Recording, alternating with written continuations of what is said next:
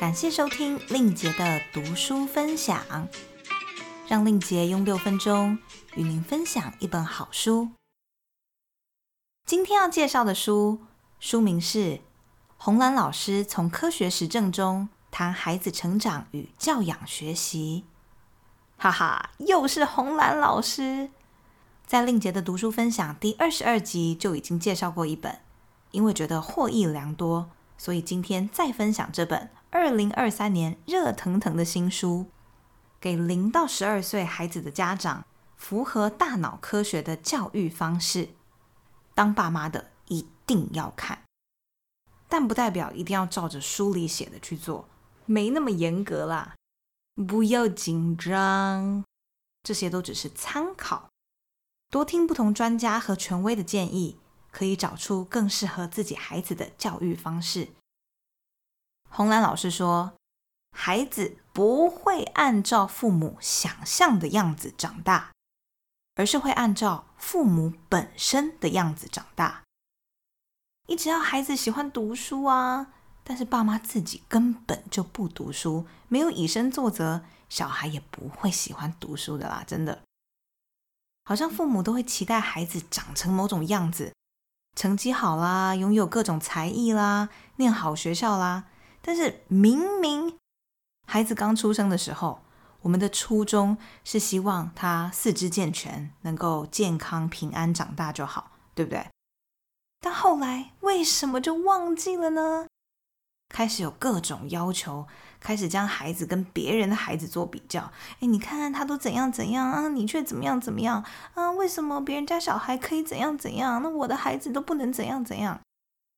一旦父母开始攀比，孩子跟爸妈就都不会快乐了。父母不必急着教孩子认字啊、数数啊、学心算，尤其在幼儿园时期。应该是尽量让孩子游戏玩耍。上小学之后，也不要急着把小孩送去补习班、安亲班或是才艺班，浪费太多时间和金钱。宁可把小孩带回家，跟家人一起吃饭。一个礼拜有跟父母亲一起吃饭吃三次以上的小孩，学习成绩反而比较好哦。硬是要让他们学这个学那个，补这个补那个，很累。教养孩子永远不会太晚，因为大脑是可以改变的。很多人不知道怎么教孩子。红兰老师写说，爸妈要坚持原则，如果不能坚持原则，定再多的规矩都没有用。上礼拜我去动物园，听到有个小孩一直说啊，我要去看企鹅，我要去看企鹅。然后他妈妈就说，我们没有要看啦，我们已经要回家啦。可是小孩还是一直说啊，我想看企鹅，我想看企鹅。后来还哭了，结果呢，那个妈妈竟然恼羞成怒，大喊：“再哭就不带你去看！”我站在旁边，真的是觉得，嗯，很想推荐这位妈妈多看点书。实在听不懂他的逻辑耶，他到底是有没有要去看？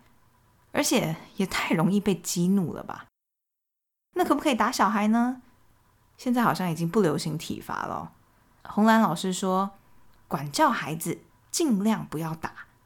三岁以前，孩子做错事也不需要处罚他，只要大人做给他看就可以了。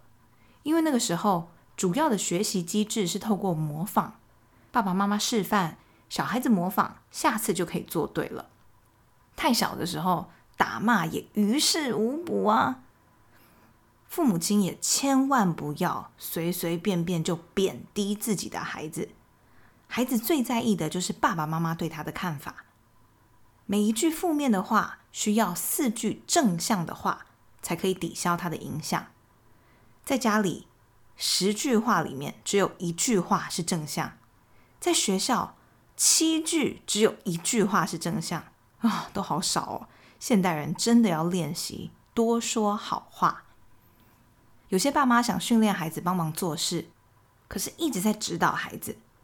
红兰老师建议，只要小孩愿意帮忙，爸妈就要先道谢，之后再教小孩要怎么样改正、怎么样调整，可以做得更好。不然谁还愿意再帮忙做家事啊？对吧？安全感和信心都是来自于父母无条件的爱，安全感有被满足的孩子，他的情绪是稳定的。我们要尽量让孩子感受到爸妈是以他为荣的。最后提一个书里写的很有趣的事情：最好的胎教是什么呢？是妈妈的心情，不是花冤枉钱去买胎教的东西，尤其是空气的传音。跟水的传音不一样，宝宝在肚子里其实是听不清楚的，所以在肚子里真的没有办法学好英文。谢谢大家，令杰的读书分享，我们下周再见，拜拜。